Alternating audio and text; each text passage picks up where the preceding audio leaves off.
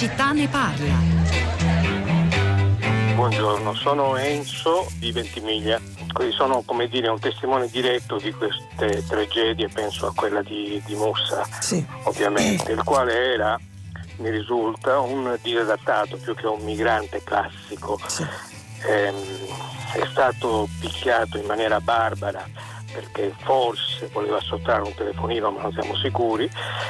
Eh, questi stranieri che vagano a Ventimiglia sono un numero crescente perché eh, da qualche tempo la polizia italiana collabora con quella francese e quindi quello che era l'imbuto che portava verso la Francia adesso è diventato una sorta di tappo e, e quindi questo problema eh, si aggrava, i 100-150 migranti a cui si dava cibo la sera a livello di volontari, di Caritas, di volontari stranieri, francesi in particolare, sono diventati anche 350 in questi ultimi, in questi ultimi giorni. Buongiorno, io sono Mustafa e chiamo da Treviso. Io veramente da immigrato e mi rammarico quanto Santonezio di quello che è successo a Musa Baldé che è veramente in un paese che si reputa civile non ho capito come si può eh, mettere in cella un aggredito e gli aggressori a casa. E intanto questo io ho letto due o tre volte eh, l'articolo ma non è spiegato il motivo per quale ehm, eh, gli aggressori sono rimasti liberi, eh, eh, non lo so, e il, il, l'aggredito in carcere, però questo lo sapremo più avanti. Però tengo anche a precisare che molto spesso le istituzioni ci trattano, scusatemi il termine, ma come animali.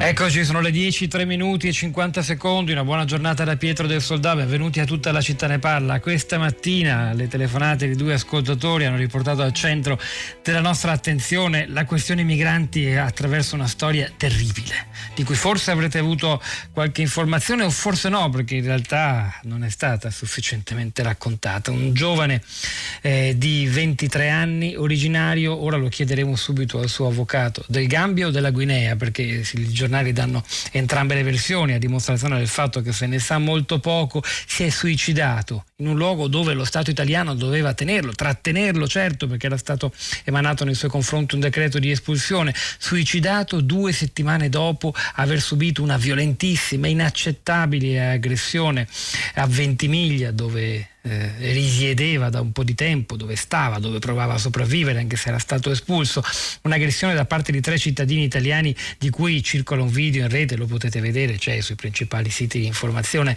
che fa veramente male. E due settimane dopo, alcuni dicono dolorante ancora per le percosse ricevute, eh, spaventato all'idea di dover tornare nel proprio paese ed essere espulso e le ragioni di un suicidio sono sempre difficili da indagare questa scelta scelta, una scelta che è avvenuta, questo è chiaro, senza alcun sostegno eh, psicologico eh, ed è un tema che proveremo a sfiscerare eh, perché riguarda lui, la vicenda di Musa Balde, così come di tanti altri migranti che arrivano nel nostro paese e come f- pensare altrimenti, anche con dei grossi problemi di carattere psicologico. E, che cosa racconta di noi, del nostro sistema di accoglienza, questa triste vicenda e anche della società italiana quell'episodio, quei tre signori eh, denunciati per, a piede libero per averlo picchiato, eh, chi sono? Eh, quale parte della società italiana rappresentano?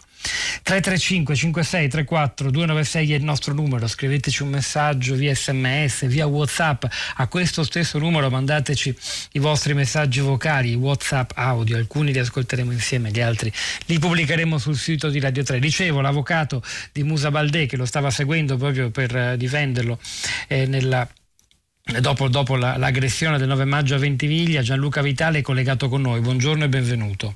Buongiorno, grazie a voi. Le chiederei subito, avvocato, prima ancora di raccontarci la vicenda, di ricostruirci la storia per quel che lei ne sa di questo ragazzo di cui dicevo, stando ai giornali non si capisce nemmeno da che paese veniva. Gambia o Guinea? Sì. lui era guineano, Guinea Conakry. Eh, era arrivato, io le informazioni che mi aveva dato nei due colloqui che ho potuto fare con lui presso il CPR, quindi era arrivato credo sui cinque anni fa. Aveva tentato, aveva fatto domanda di asilo eh, perché evidentemente era fuggito dal suo paese per eh, mettersi in salvo, insomma, per delle persecuzioni che sosteneva di, di poter subire e eh, aveva anche tentato di, di, andare in Francia, era anche arrivato in Francia eh, e poi era stato respinto come succede a molti migranti dalle, dalle autorità francesi. Era sicuramente aveva dei problemi, aveva dei problemi di compatibilità con la vita, non so come dire. Eh, come molti migranti ha vissuto una vita di eh, respingimento eh, in Italia, in Francia, eh, fino al respingimento anche come vittima di questo reato. Poi magari se, se ritenete posso descrivere quello che so, sì. posso raccontare sì, quello sì. che so. Ehm, fino al gesto estremo che, del quale non, non, conosciamo completamente la genesi perché ehm, uno dei problemi è che in questi luoghi che sono i CPR esistono dei luoghi di ulteriore restrizione come a Torino che sono i luoghi di isolamento all'interno del CPR mh, non previsti da nessuna normativa mai esistenti e sembra che lui eh, sia morto in una di queste stanze di, di, isolamento dove non sappiamo quando sia stato collocato. Una delle, delle voci che ci sono è che possa essere stato collocato il sabato sera in isolamento e la mattina successiva si sarebbe impiccato, ma questo sarà oggetto di accertamento evidentemente. Quello che sicuramente posso dire è che ehm, lui aveva subito questa aggressione il 9 maggio, eh, violentissima come diceva lei, quella che vediamo nei video, senza motivo lui nega ovviamente di avere fatto alcunché per meritare un'aggressione del genere, anche se ammesso che si possa meritare un'aggressione del genere, quindi nega comunque di aver tentato di sottrarre un telefonino, stava solo chiedendo l'elemosina quando è stato aggredito prima da una persona poi dalle altre due. Ehm, da quel momento viene portato in ospedale, poi preso in carico dalla polizia che lo porta, lui diceva in carcere, credo che siano le camere di sicurezza del commissariato di Ventimiglia, poi di nuovo un passaggio in ospedale, poi alla questura di Imperia dove gli viene dato un decreto di espulsione e quindi al CPR di Torino. CPR di Torino dove si trova in delle stanze circondate da gabbie di ferro. Il centro di permanenza per, per i rimpatri, quindi la prospettiva era quella di essere rimpatriato. La prospettiva era quella di essere rimpatriato, assolutamente sì. Devo dire la, quello che lui mh, trasmetteva, oltre a un profondo malessere, mh, disagio, era incredulità. Cioè lui non riusciva a comprendere come potesse essere possibile che dall'asfalto dove era stato picchiato si fosse trovato sostanzialmente senza un momento più di libertà dentro quella gabbia. E questo lo, non lo comprendeva, non, non, non, era neanche arrabbiato, era incredulo, diceva ma com'è possibile, cosa ho fatto? perché mi hanno messo qui dentro? Senta, avvocato, mm, lei peraltro casi di questo genere ne, ne, ne, segue, lei dico anche che lei è il copresidente di Legal Team Italia, che è l'associazione di avvocati impegnati per la tutela dei diritti dei più deboli e anche di, di tanti migranti. In effetti è un po' il paradosso che segnalava il nostro ascoltatore Mustafa da Treviso nella sua telefonata a prima pagina poco fa. E dopo quell'aggressione orribile che si può vedere, eh, fa male ma forse vale la pena, eh, si, finisce che quello che ha subito le botte, le sprangate a terra senza capacità di difendersi, finisce in una cella che lui scambia per un carcere, ma insomma molto diversa da un carcere non deve essere, e quei tre signori denunciati sì, identificati, sono italiani di origini siciliane e calabresi, sono a piede libero. Legalmente questo paradosso come si spiega? Che devo aggiungere che, eh, aggiungo che lui ha saputo che di questa aggressione si fosse parlato, che ci fosse interesse intorno a questa aggressione, che fossero stati identificati questi tre, questi tre signori solo la settimana scorsa dopo circa credo dieci giorni di privazione della libertà personale, nessuno l'aveva informato, non hai neanche modo di informarti di dentro perché ti viene anche sottratto il telefonino. E, ehm, lui sostanzialmente è stato non considerato vittima. Eh, nel bilanciamento tra il suo essere vittima di, un'aggressione, di quell'aggressione violenta che abbiamo visto, il suo essere migrante clandestino, migrante irregolare, ha prevalso la considerazione dell'essere lui un migrante irregolare. Probabilmente che sommava in sé la condizione di migrante irregolare con la, perso- con la condizione di persona che aveva comunque un disagio.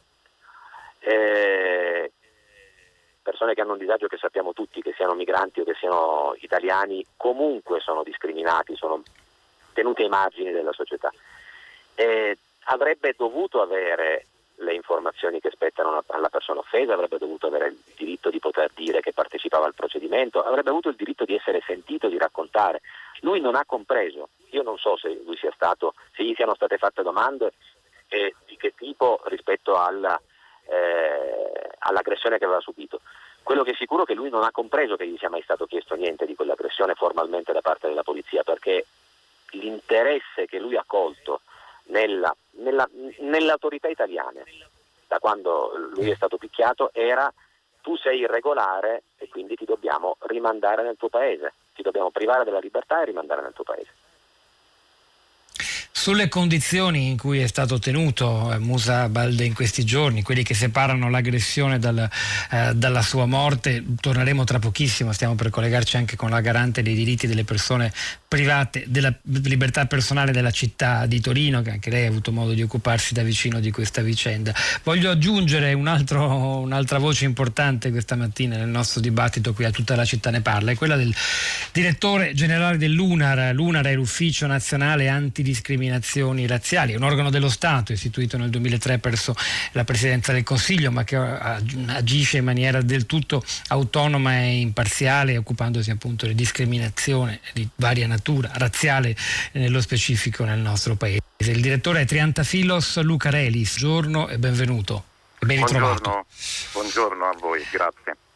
Eh, Lucarelli, lei ha visto quel video terrificante, quei tre che sbucano da un angolo di una strada, trovano questo ragazzo abbastanza esile fisicamente, indifeso e sostanzialmente lo schiacciano contro il muro, lo buttano a terra e lo prendono a calci e pugni strangate. C'è una voce di fondo, come spesso capita in questo video, in video rubati da un cellulare di una signora che quasi in lacrime dice scendete, fate qualcosa, lo stanno ammazzando e poi finisce con ma perché? Ecco, devo dire che quella domanda della signora è forse la maniera migliore per inquadrare quella scena assurda. E non bisogna ingigantire un episodio, non bisogna generalizzare, e tuttavia, e tuttavia eh, sta cambiando qualcosa, stiamo migliorando o peggiorando eh, dal punto di vista della lotta contro il razzismo nel nostro paese? Guardi, innanzitutto mi faccia dire che eh, mi sorprende che abbiano escluso l'aggravante dell'odio razziale dal pestaggio di queste tre persone perché non ho capito bene eh, quali sono le motivazioni per questa eh, esclusione a priori eh, questa ind- da questa indagine, quindi spero eh, che si andrà a capire se l'aggravante ci sia stata. Rispetto al peggioramento noi purtroppo registriamo eh, a partire dal, già prima della pandemia c'era stata un'escalation eh, di razzismo, di atti espliciti, di odio online molto forte. Purtroppo la pandemia eh, che inizialmente ci aveva visti di più solidali, siamo sulla stessa barca, tutte le belle parole, purtroppo si sono diventate poi eh, un, uh, un'atmosfera irrespirabile che noi vediamo ogni giorno uh, sia con i casi adesso con le riaperture fisici, quindi con persone fisiche eh, che eh, hanno degli atteggiamenti e dei comportamenti, anche delle violenze eh, diciamo negli spazi pubblici, ma anche e soprattutto una cosa mai vista prima rispetto all'entità, un odio online che sta sfuggendo da ogni tipo di controllo. E quindi questo, eh, su questo dovremo molto molto riflettere e cercare dei meccanismi per arginare. Quello che poi può essere il preludio di un'espressione violenta e di odio fisico, quindi partendo dai social media poi, potremmo poi ritrovarcelo per le nostre strade, nei nostri stadi o nei luoghi della socialità. L'avvocato L'avvocato Gianluca Vitale, l'avvocato di Musa Baldè, citava il fatto che alcuni hanno, eh, per ricostruire quella terribile vicenda, eh, detto che c'era stato il tentativo di furto di un cellulare, questo credo l'abbiano detto proprio i tre, a, a, i tre aggressori, Musa nega, dice che stava facendo solo l'elemosina, ma è chiaro che questa distinzione non c'entra niente, non ha alcuna rilevanza rispetto Posso alla gravità dell'episodio. Cosa? Sì, Posso dirle sì, una cosa? Prego, allora, qui parliamo di un ragazzo che si è suicidato eh, sì. perché evidentemente si è trovato in un inferno in cui è stato picchiato a sangue, gli è stato dato un referto molto al di sotto di quelle che sono state le reali ferite. Eh, i, gli aggressori sono stati individuati dieci do- giorni dopo è stato rinchiuso senza che nessuno, lo Stato che dovrebbe eh, proteggere le persone secondo la nostra Costituzione, lo ha abbandonato totalmente e qualcuno adesso eh, ci viene a dire che voleva rubargli il telefonino. Io personalmente mi assumo la responsabilità di quello che dico, ma non ci credo perché un ragazzo si è suicidato, si è trovato nel vivere la più grande e devastante ingiustizia che a una persona può essere riservata. Quindi sinceramente tra tre balordi barbari che picchiano un ragazzo e la parola di un ragazzo che si è suicidato mi permetto di credere di più a questo ragazzo. Siamo con lei, Lucarellis, credo anche la gran parte almeno dei nostri ascoltatori. Abbiamo altre due persone collegate, una l'avevo già evocata perché ha avuto a che fare direttamente con questa triste storia, la garante dei diritti delle persone private della libertà nella città di Torino. Monica Gallo, buongiorno e benvenuta. Buongiorno. Mi lasci salutare anche un'altra persona che molto ci può dire sulle difficili condizioni psicologiche di tanti migranti e sull'assistenza che a volte c'è e a volte non c'è su questo fronte. Sembra proprio che sia mancata nel caso di Musa Balde. È il dottor Giancarlo Santone. Buongiorno e benvenuto Santone. Buongiorno, buongiorno a tutte e a tutti psichiatra, dirigente medico dell'ASL Roma 1, specializzato in psichiatria transculturale delle migrazioni, coordina il centro SAMIFO, eh, significa Salute Migranti Forzati. Io devo dire la verità, la storia del dottor Santone, poi anche lui di persona l'ho conosciuto grazie a un bellissimo libro di Melania Mazzucco, Io sono con te, storia di Brigitte, dove si narra la vicenda vera di una profuga congolese nel nostro paese ed è, mm, sono molto contento che ci possa dire qualcosa, anche se non conosce il caso specifico a partire dalla sua esperienza. Però però Monica Gallo, rimaniamo ancora a quello che sappiamo di questa terribile storia. Lei se ne è occupata del momento in cui il povero Musa, dopo aver ricevuto tutte quelle bastonate, eh, ricevute le prime cure in ospedale, come premio è stato è portato dapprima eh, alla fine in quel centro per, per permanenza per rimpatri a Torino dove è successo quello che è successo. Che cosa ci può dire di più? E davvero è stata carente l'assistenza, soprattutto psicologica, oltre che medica, di cui aveva bisogno? Ma allora io farei un passo indietro perché in realtà dirmi che me ne sono occupata eh, diciamo che non è eh, il termine corretto, in quanto io ho cercato in tutti i modi di occuparmene, cercando innanzitutto di capire eh, se il ragazzo era all'interno del, CPR di Torino e quindi dal momento in cui è arrivata una telefonata nei nostri uffici il giorno 15 maggio ho cominciato un'interlocuzione ovviamente con il, i referenti eh, del centro eh, dicendo che eh, desideravo appunto sapere se era entrato, in che condizioni era e eh, ho sempre ricevuto risposta che quella persona non era presente all'interno del CPR di Torino e di conseguenza eh, mi è stato difficile fin quando il giorno eh, 21 eh, maggio io ricevo una nota molto strutturata e molto dettagliata da parte dell'avvocato Vitale che aveva incontrato il giovane.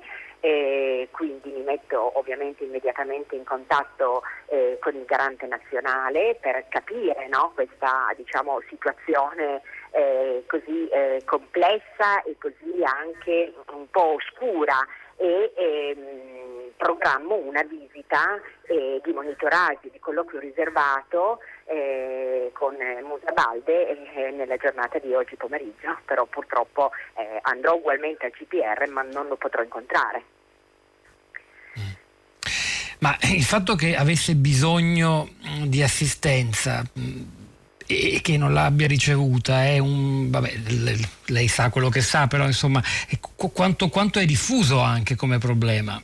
Quanto è indica segnala un, una, una, una, disattenzione allora io credo che ogni migrante eh, che entra in quel luogo, quindi al CPR, CPR di Torino, già solo per la struttura architettonica e l'imposizione di insomma, questi grigli e questi piccoli eh, ambienti eh, abitativi eh, non dignitosi, perché non si può dire che questo sia un luogo eh, che noi possiamo accogliere delle persone in attesa di cosa, che tante volte non avviene neppure l'espulsione. E quindi è necessario, ma non ehm, soltanto per lui, lui in maniera particolare ovviamente, perché eh, arrivava da un'esperienza drammatica, no? drammatica però tutti gli altri migranti avrebbero bisogno di una visita all'ingresso, all'ingresso con un etnopsichiatra, con un supporto psicologico, con eh, una valutazione completamente diversa da quella che oggi viene fatta, secondo me.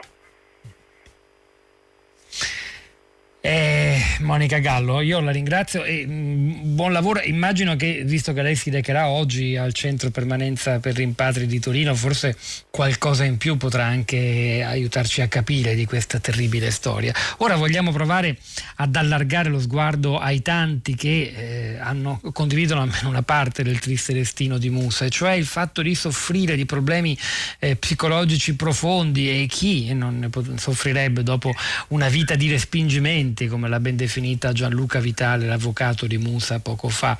E poi ci sono violenze subite, la precarietà assoluta, la paura per i propri familiari che rimangono a casa, magari in luoghi dove effettivamente c'è violenza e persecuzione, la distanza, la solitudine, sono un cocktail di elementi che rende davvero difficilissima da sopportare la vita. E non è sempre facile andare incontro e andare a scovare il problema e anche inglacciare un dialogo che è necessario per dare a, aiuto a chi soffre di disagio mentale. Giancarlo Santone, questo è ciò che lei prova a fare nel suo centro a Roma da molti anni.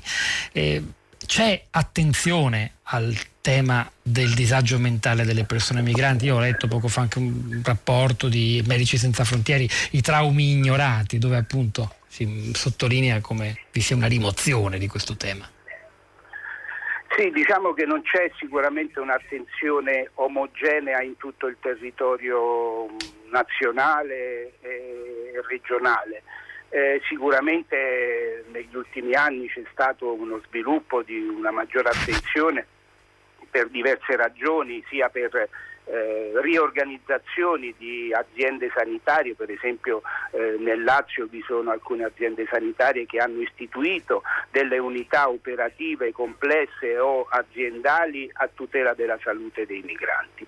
Eh, sulla salute mentale eh, ovviamente c'è un problema aggiuntivo perché eh, quello che lei ha detto prima, cioè non sono solo i traumi vissuti nel proprio paese o durante il percorso migratorio, ma purtroppo eh, ci sono anche i traumi che possono subire nel nostro paese che eh, accentuano o accendono eh, sintomi o sintomatologie eh, anche importanti.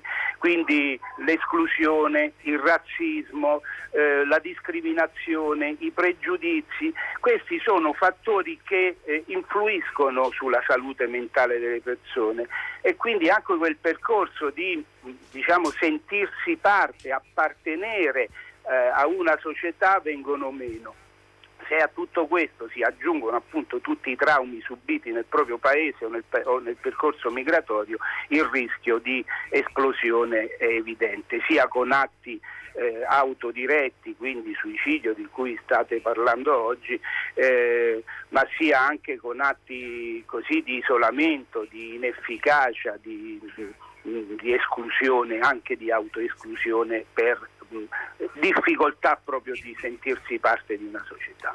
È chiaro che l'approccio deve essere multidisciplinare e integrato, eh, il servizio di mediazione linguistico-culturale è fondamentale perché il rischio di non capirsi è elevato, soprattutto nelle prime fasi, di non capire quali sono i percorsi a sostegno, a tutela dei diritti eh, di accesso alla salute e anche il rischio di, di, di, misdiagnosi, cioè il rischio di sbagliare diagnosi per incomprensione, per sottovalutazione o sopravvalutazione.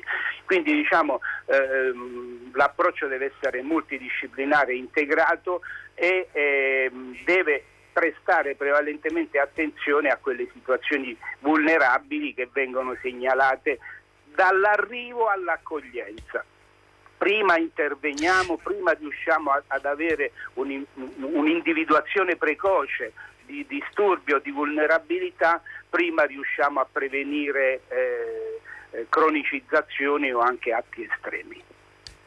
Dottor Santone, non è mai facile individuare una fonte di un disagio mentale, non lo è facile per noi, non è facile anche per chi ne soffre riconoscerlo e poi accettare di parlarne con qualcuno, magari chiedendo aiuto. Ed è, come lei stesso ci ha detto, ancora più difficile quando una persona viene da un paese lontano dove c'è una lingua, una cultura, anche una concezione della malattia molto diversa e forse ipotizzo uno stigma ancora maggiore nei confronti dello stesso disagio mentale o comunque non certo non l'abitudine viene a parlarne, a metterlo a tema in molti paesi africani, semplicemente di queste cose non si parla. E, ecco, da questo punto di vista il suo mestiere dunque si è dovuto integrare, quello di psichiatra, con per esempio la conoscenza di contesti culturali, anche delle medicine tradizionali dei paesi da cui arrivano i migranti, soprattutto africani. Sì, diciamo personalmente io ho una, una, lunga storia per cui nasce forse prima questa conoscenza e che poi ho integrato anche nella professione. Diciamo che aiuta moltissimo la conoscenza dei contesti di provenienza e delle culture di appartenenza eh, a instaurare un, un dialogo, diciamo, a, a dare eh, eh fiducia alla persona che eh, arriva nel nostro paese, spesso noi ci occupiamo quasi esclusivamente di rifugiati vittime di torture, di guerre, di violenze estreme che hanno perso fiducia nell'essere umano. Quindi diciamo, favorisce sicuramente l'incontro, l'accoglienza e cambia prospettiva alla relazione terapeutica e eh, alla prognosi eh, della persona. È vero che non è facile, lo stigma di cui ha parlato è, è, è evidente ed è ovvio, eh, però eh, noi pensiamo, lo abbiamo anche scritto sulle linee guida emanate dal Ministero della Salute, che in realtà nelle fasi iniziali tutti gli operatori che entrano in contatto con i migranti possono diciamo, vedere qualcosa e fare una segnalazione a un livello successivo. Non dorme, non mangia, si isola, eh, non impara l'italiano, cioè sono tutti segnali che possono portare a un invio a un livello successivo e, e poi eventualmente a un livello specialistico. Giancarlo Santone, grazie per questo approfondimento che ha molto a che fare, da quello che si capisce, con la storia terribile eh, di Musa Balde. Io vorrei, proprio in chiusura di questa prima parte di tutta la città ne parla, tornare, se sono ancora collegati, per una battuta veloce, dall'avvocato Gianluca Vitale, avvocato di Musa, e alla garante dei detenuti di Torino, Monica Gallo, per chiedere a entrambi... Ah no, Gallo, Gallo non c'è più, lo chiedo soltanto all'avvocato Vitale. E noi questa storia non la dobbiamo lasciar cadere, dobbiamo capire davvero cosa è successo, cosa si poteva poteva fare, cosa non è stato fatto per imperizia. Ah, non c'è più neppure l'avvocato, chiedo scusa, credevo fossero collegati perché è interessante capire, però immagino che su questo sia eh, altrettanto impegnato anche il direttore generale dell'UNER, l'Ufficio Nazionale Antidiscriminazioni. Cosa possiamo fare affinché questa vicenda non rimanga isolata come un triste episodio legato alla pubblicazione di quel video e che poi scivolerà come tante brutte storie nel ricordo e poi magari addirittura nell'oblio? Per capire affinché non succeda più che cosa è accaduto a Musa. Lucarelis, che strumenti abbiamo? Innanzitutto della nostra Costituzione che eh, molto esplicitamente all'articolo 3 parla di dignità di tutti gli esseri umani senza, senza esclusione alcuna. Eh, il trattamento sanitario eh, è eh, obbligatorio eh, garantirlo alle persone, quindi gli strumenti in realtà uno Stato democratico come il nostro ce li ha. Bisogna solo metterli in campo e rispettare l'essere umano a prescindere da ogni provenienza o ogni status nel quale si trova. Luca Reris, ma eh, su questa storia pensa che si possa fare uno sforzo in più, per, no, non tanto per trasformarla in un simbolo, ma perché diventi appunto un faro, qualcosa che ci aiuta? E deve diventare un, un esempio di quello che può accadere se noi abbassiamo la guardia rispetto a, ai diritti umani nel nostro paese, al rispetto perché dobbiamo ricordarci che abbiamo, eh, non abbiamo impedito la morte di un nostro fratello, di una persona umana che eh, voleva, che chiedeva soltanto la possibilità di essere rispettato nelle, nei suoi diritti, nel non essere picchiato, nel non essere rinchiuso in centri eh, che eh, andrebbe verificato eh, in che stato si trovano per non essere, non, non, perché non sia possibile siano paragonati ai centri di detenzione libici, eh, essendo noi un paese occidentale del G7, del G20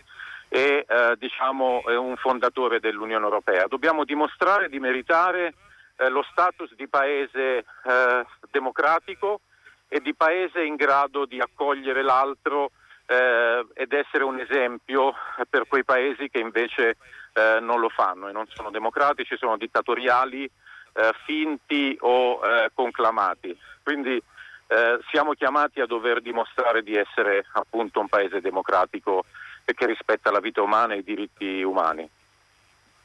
Triantafillos Lucarelli, direttore generale dell'UNAR, grazie, grazie anche al dottor Giancarlo Santone.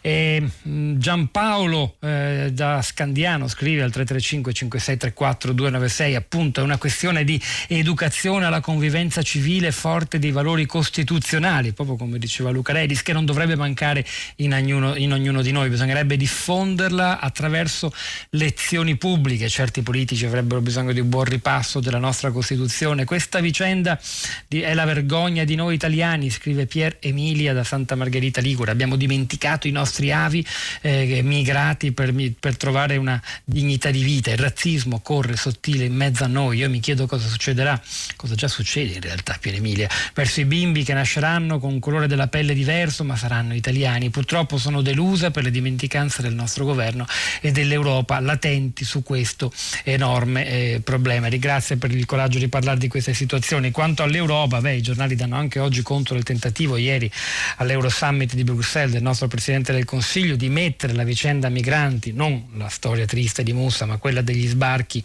e della gestione dei flussi dalla Libia e dalla Tunisia sul tavolo insieme agli altri leader europei, ma poi, come raccontano le cronache, i corrispondenti da Bruxelles, è arrivata la vicenda altrettanto importante, gravissima, del dirottamento del volo Ryanair sui cieli eh, della Bielorussia per spostare il tema perché nessuno in realtà in Europa di qualunque colore politico sia ha voglia realmente di darci una mano nella gestione dei flussi. Il costo politico in termini di consenso è troppo alto, sembra, se ci si impegna a favore dei migranti. Questa è la triste lezione politica. Ma oggi però noi non abbiamo parlato di questo e Musa Balde è al centro della nostra vicenda e la puntata continua in musica con un brano che che porta il nome di una divinità della mitologia yoruba e delle religioni afroamericane derivate. Un brano che è soprattutto una denuncia fortissima contro il conformismo perbenista che ci fa piangere sempre sul latte già versato. inizia così: lo volevano ammazzare tutti gli abitanti della città, però adesso che non c'è più non fanno che parlare bene di Babalù. Babalù, Alessandro Mannarino.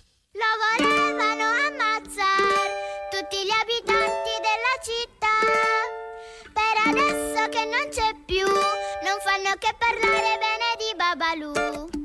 Babalù sta sul cruscotto, Babalù sta sopra il piatto, Babalù sta in tribunale, appeso al collo del piede piatto. Babalù sta nel mio cuore, anche il mio cervello è pieno zeppo, ammazzare tutti gli abitanti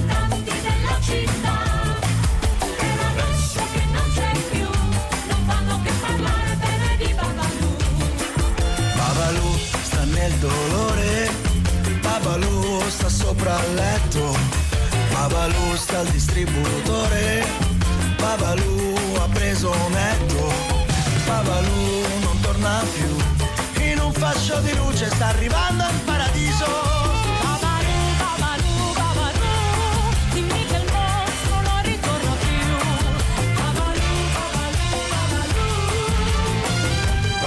pensaci tu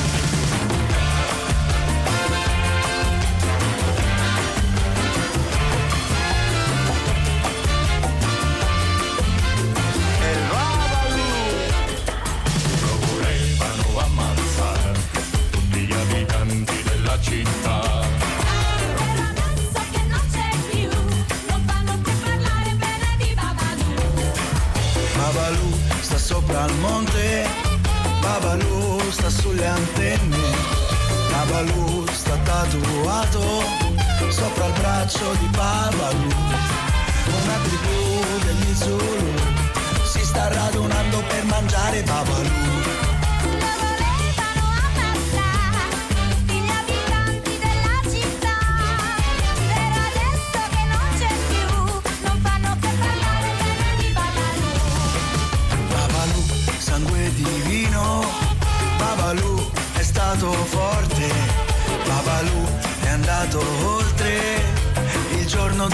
Della propria morte.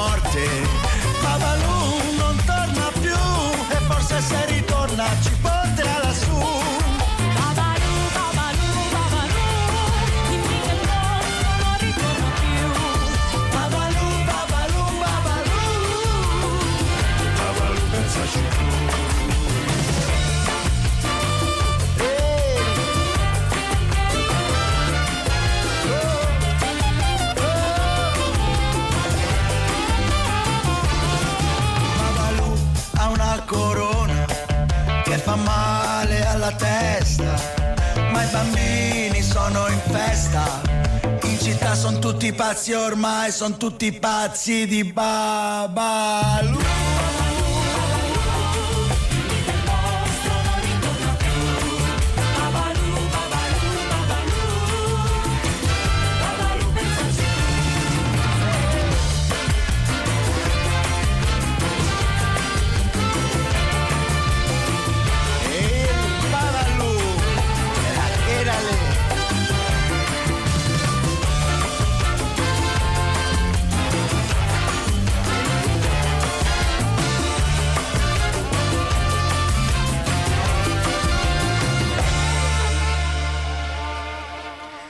L'allegria della musica e la durezza di certe parole fortissime del testo di Babalù. Eh, Mannarino, una durezza che è mm, forse adatta oggi al tema che abbiamo scelto per tutta la città ne parla, la triste storia di questo ragazzo di 23 anni originario della Guinea Conakry che si è suicidato in un centro per eh, rimpatri nel nostro paese a Torino dopo quell'aggressione razzista subita due settimane prima a Ventimiglia. Che ne pensano di questa storia i nostri ascoltatori? Qual è il dibattito in rete? Rosa Polacco. Te la parola.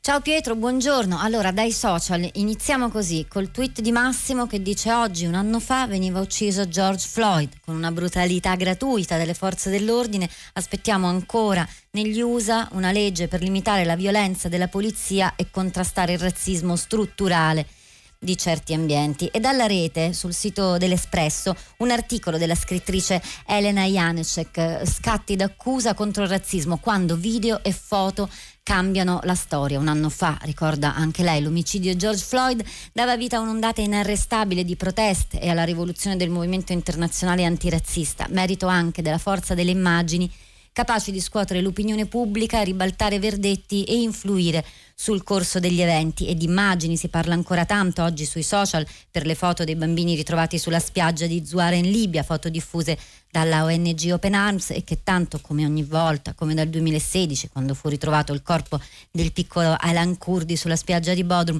fanno discutere sull'opportunità di pubblicare o meno certe foto, su quello che provocano o silenziano nelle nostre coscienze. Sulla vicenda di Musa Balde leggiamo alcuni dei vostri commenti su Facebook. Panzela dice siamo un paese incivile, senza cuore, senza anima. Steph dice teniamo alta la guardia, qualcuno dovrà pagare questa morte.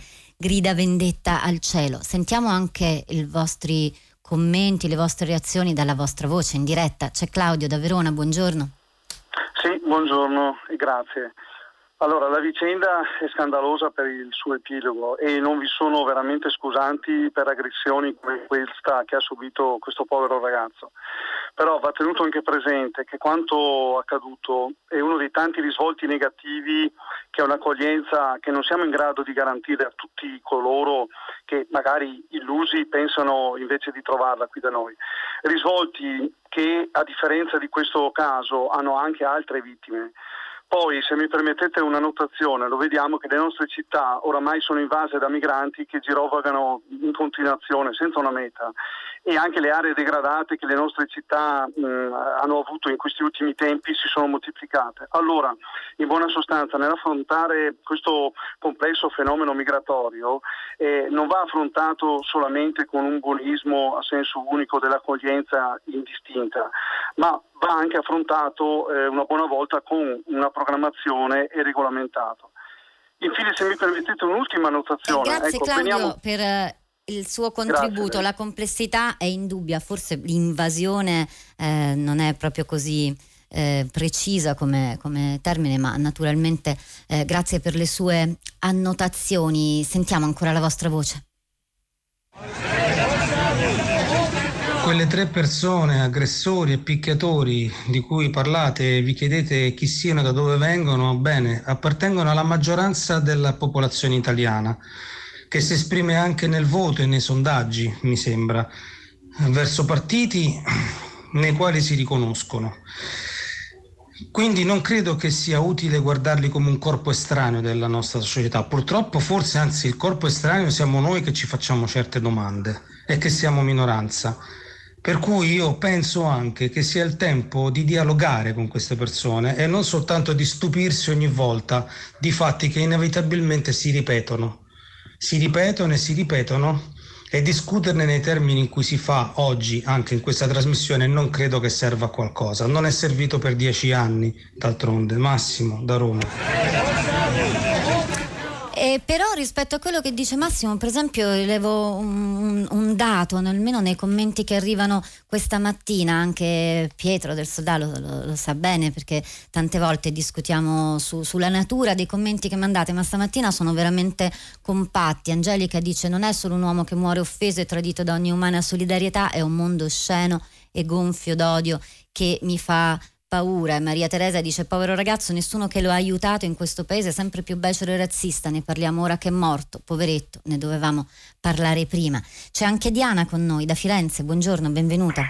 Sì, buongiorno. Io sono rimasta molto addolorata ovviamente da questa morte, ma penso che un, un, contributo per cambiare questa cosa, questa situazione, potrebbe essere anche accertare le responsabilità, ma non per un desiderio di vendetta, ma per un, desi- un messaggio da mandare sui comportamenti scorretti di chi era preposto a, vigilare o a, a, a mm, prendersi cura di questo ragazzo o di chi era preposto a condannare in modo più severo quelli che l'hanno aggredito. Cioè, io penso che invece ogni tanto qualcuno dovrebbe anche pagare per questi errori. E invece ho l'impressione che non paga mai nessuno, cioè si tratta di trascuratezze che portano a tragiche conseguenze. E il messaggio messaggio che andrebbe mandato è che queste trascuratezze non ci devono più essere.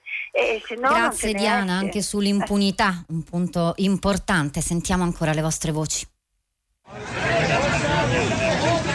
Non bisogna aggravare l'episodio, però io aiuto le persone regolarmente immigrate, quindi cioè con tutti i documenti in regola e con un lavoro a tempo determinato o molto spesso indeterminato a cercare casa a Vicenza ed è veramente molto difficile trovare gente che affitta gli appartamenti ai neri. Siamo ancora a questo livello. Grazie per i vostri messaggi, li potete riascoltare sul nostro sito, ora giornale radio Onda Verde. Torniamo tra poco in diretta, tutta la città ne parla. Tutta la città ne parla. 27 milioni di dollari per la morte di George Floyd. Dopo la denuncia del luglio scorso, il comune di Minneapolis ha accettato di pagare questa cifra astronomica per risolvere la causa civile con la famiglia di George Floyd per la morte dell'attivista afroamericano avvenuta proprio a Minneapolis il 25 maggio 2020. L'avvocato della famiglia Floyd, Ben Crump, l'ha definito il più grande accordo preprocessuale mai raggiunto prima per una causa sui diritti civili. La presidente del Consiglio Comunale di Minneapolis. Sappiamo che nessuna somma di denaro potrà mai placare l'immenso dolore e il trauma causato dalla sua morte per la famiglia di George Floyd e per così tante persone nella nostra comunità che sono ancora in lutto. Minneapolis è una città profondamente cambiata dopo questo tremendo episodio razziale. Mm-hmm. Il fratello di George Floyd, Ringrazio lo Stato del Minnesota per essersi occupato di questo accordo, ma anche se mio fratello non è più qui, è qui con me nel mio cuore.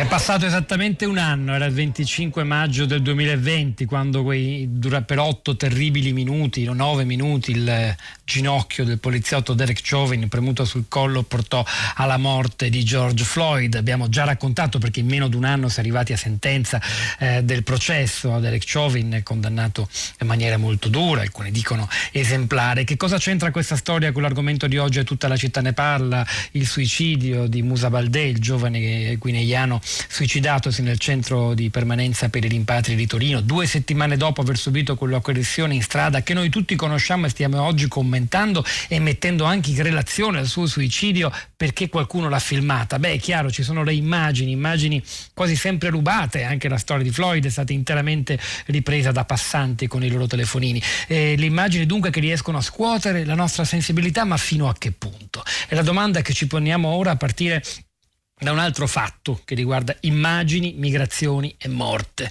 Terribile, oggi sui giornali alcuni hanno fatto anche la scelta eh, di metterli in prima pagina. Sono delle fotografie scattate dal fondatore dell'ONG catalana Open Arms, Oscar Camps, che ritraggono su una spiaggia della Libia, Zuwara, eh, un'immagine che fa davvero troppo male vedere. Sono dei bambini morti, lasciati lì nel nulla, quella sabbia bianca, in fondo c'è l'orizzonte del mare, eh, vittime di, dell'ennesimo naufragio al largo della costa libica.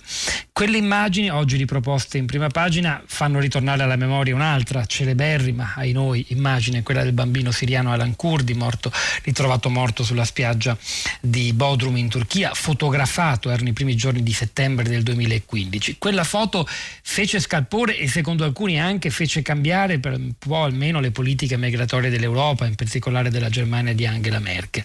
Che effetto faranno oggi? Sono passati sei anni queste fotografie all'Europa che guarda dall'altra parte quando noi italiani, come ha fatto Draghi a Bruxelles, gli chiede aiuto. Ne parliamo con Michele Smargiassi. Buongiorno e benvenuto buongiorno, Smargiassi. Buongiorno.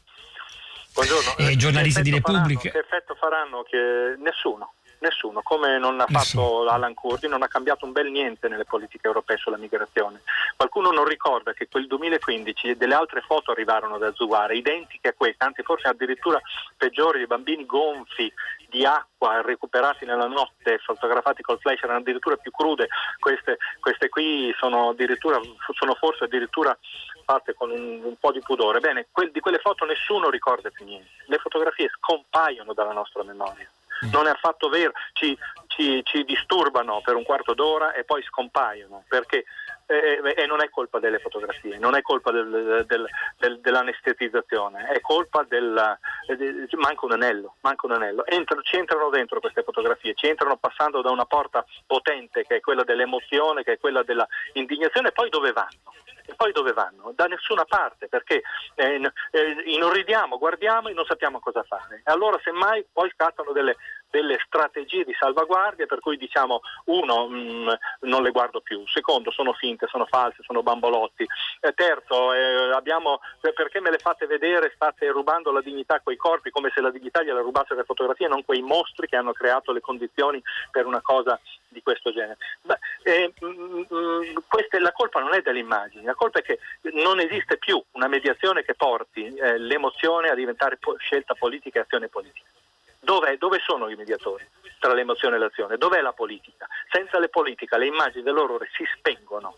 Si, si spe- anzi, peggio, peggio de, de, invece di suscitare sensi di colpa, e la colpa è un sentimento positivo perché fa agire, suscitano solo vergogna. La vergogna è un sentimento narcisista che ci fa proteggere noi stessi, i nostri sentimenti da quello che succede nel mondo anche se smargiarsi certe altre immagini, magari di segno opposto, mi ricordo di un video famoso visualizzato milioni di volte che era un fake, un falso di ragazzi africani che prendevano a sprangate un'auto della polizia, in realtà era la scena di un film, no? è rimasto un po' nei manuali della storia delle fake news, quel video lì che faceva gioco a una certa destra xenofoba, eh, forse qualcosa ha spostato. C'è una parte politica almeno che invece dalle emozioni riesce ancora a trarre forza, energia, consenso.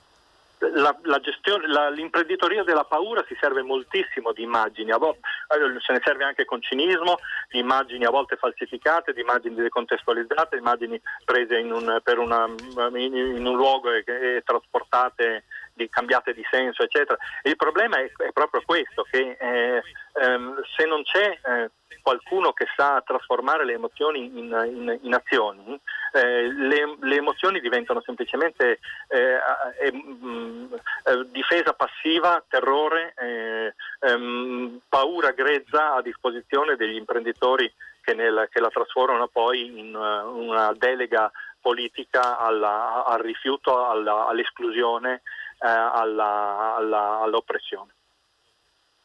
Michele Smargiasse, giornalista di Repubblica, un grande amante studioso delle fotografie e delle immagini, il suo ultimo libro uscito per contrasto, voglio proprio vedere, è una serie di interviste impossibili ai grandi fotografi del passato come Tina Modotti o Robert Capa. Grazie, avevamo commentato con lei anche nel 2015 la foto di Alan Kurdi sulla spiaggia di Bodrum, ora a sei anni di distanza capiamo che poco è cambiato, anzi forse siamo messi ancora peggio. È il momento di Radio Tremondo, hanno lavorato a questa puntata di tutta la città ne parla, Marco Cristilli la parte tecnica, suo fianco Piero Pugliese in regia, Pietro del Soldai Rosa Polacco a questi microfoni e poi la nostra curatrice Cristiana Castellotti, Sara Sanzi e Cristina Faloci che vi salutano e vi danno appuntamento a domattina alle 10.